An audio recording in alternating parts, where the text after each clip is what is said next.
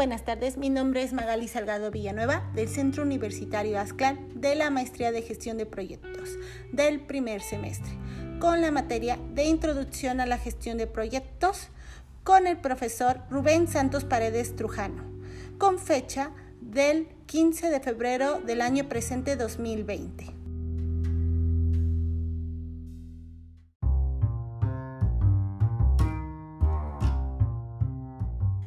Comenzaremos con estrategias según el ciclo de vida. Esta estrategia adopta la empresa para hacer frente a las situaciones que definen cada una de ellas en diferentes fases del ciclo de vida. Mediante estas estrategias, la empresa persigue alargar aquellas fases que le son favorables, como es el crecimiento y, última instancia, madurez, y acorta aquellas otras que le son desfavorables, como la introducción y el declive. El modelo de ciclo de vida propone una determinante clase de estrategia para cada una de las fases del ciclo de vida en las que se encuentra la empresa. Hay que tener en cuenta que este modelo tiene serias limitaciones, por lo que se trata de un paradigma, sino de una serie de orientaciones que la empresa puede considerar a la hora de formular una estrategia. Tipos de estrategias.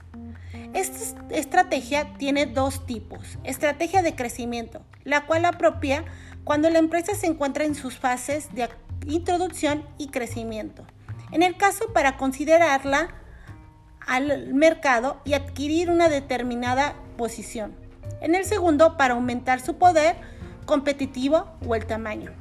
La segunda es la estrategia de estabilidad y supervivencia. Esta estrategia defiende a la empresa, persigue y conserva su posición y aprovecha el máximo en los negocios para actuar.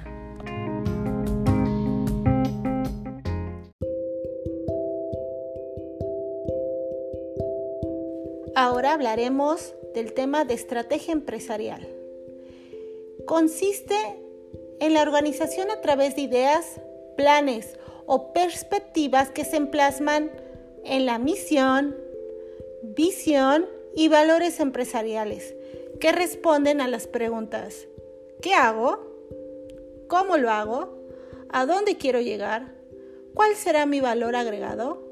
¿Cuáles son mis recursos? Pero sobre todo la más importante, ¿qué ventajas competitivas me dará? La estrategia corporativa o empresarial se puede clasificar según su manera. Una de ellas es estrategia corporativa. Esta estrategia es el proceso de operaciones que consiste en la transformación de unas entradas, como pueden ser materias primas, manufactura, estos productos finalizados con valor agregado que tienen demanda en el mercado en este sentido, la estrategia corporativa se dirige hacia la competencia en los procesos industriales de manufactura o en el caso de organizaciones de servicio, hacia las mejoras de sus procesos intangibles. La siguiente, que es en su clasificación, es la estrategia del marketing.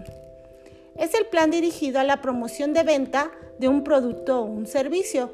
Esta estrategia de marketing es la más exitosa, que contiene tres elementos esenciales, que es el conocimiento profundo hacia el cliente o una marca con distinto mensaje y el análisis del mercado. Esto ayuda a que enfrentemos a los consumidores con las siguientes preguntas. ¿Qué es lo que quieren? ¿Hacia dónde van dirigidos esos productos? Buscar una solución o cómo llegar a ellos. Una vez que tengas claro cuál es la idea para ese cliente, puedes usar esos datos para crear una marca sólida y así una propuesta de valor atraído hacia la audiencia. Su propuesta de valor está directamente vinculada a los beneficios que ofrece a los clientes. Recordemos que tenemos distintos clientes y eso es lo que distingue para ser competitivos. Finalmente, ese análisis de mercado te permite identificar los riesgos y las oportunidades.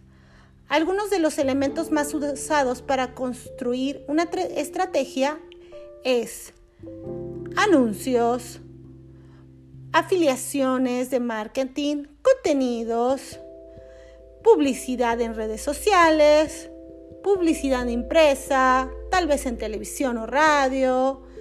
El punto es llegar a un punto de estrategia para saber esa información. La siguiente es estrategia directiva.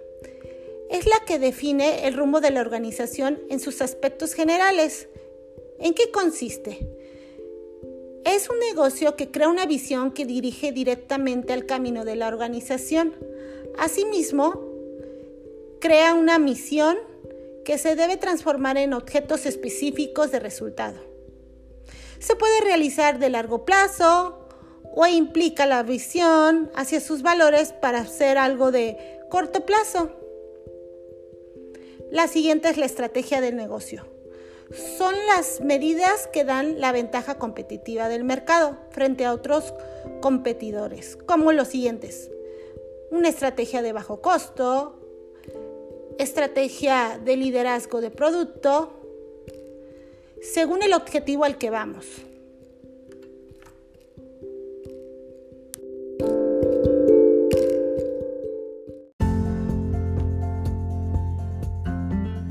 Antes de dar por concluido este tema, me gustaría recalcar la importancia del ciclo de vida de un producto, ya que es de gran importancia en el proceso de su comercialización, también en la existencia de productos competidores, el comportamiento del mercado y la situación del entorno cambia a lo largo del tiempo durante este proceso.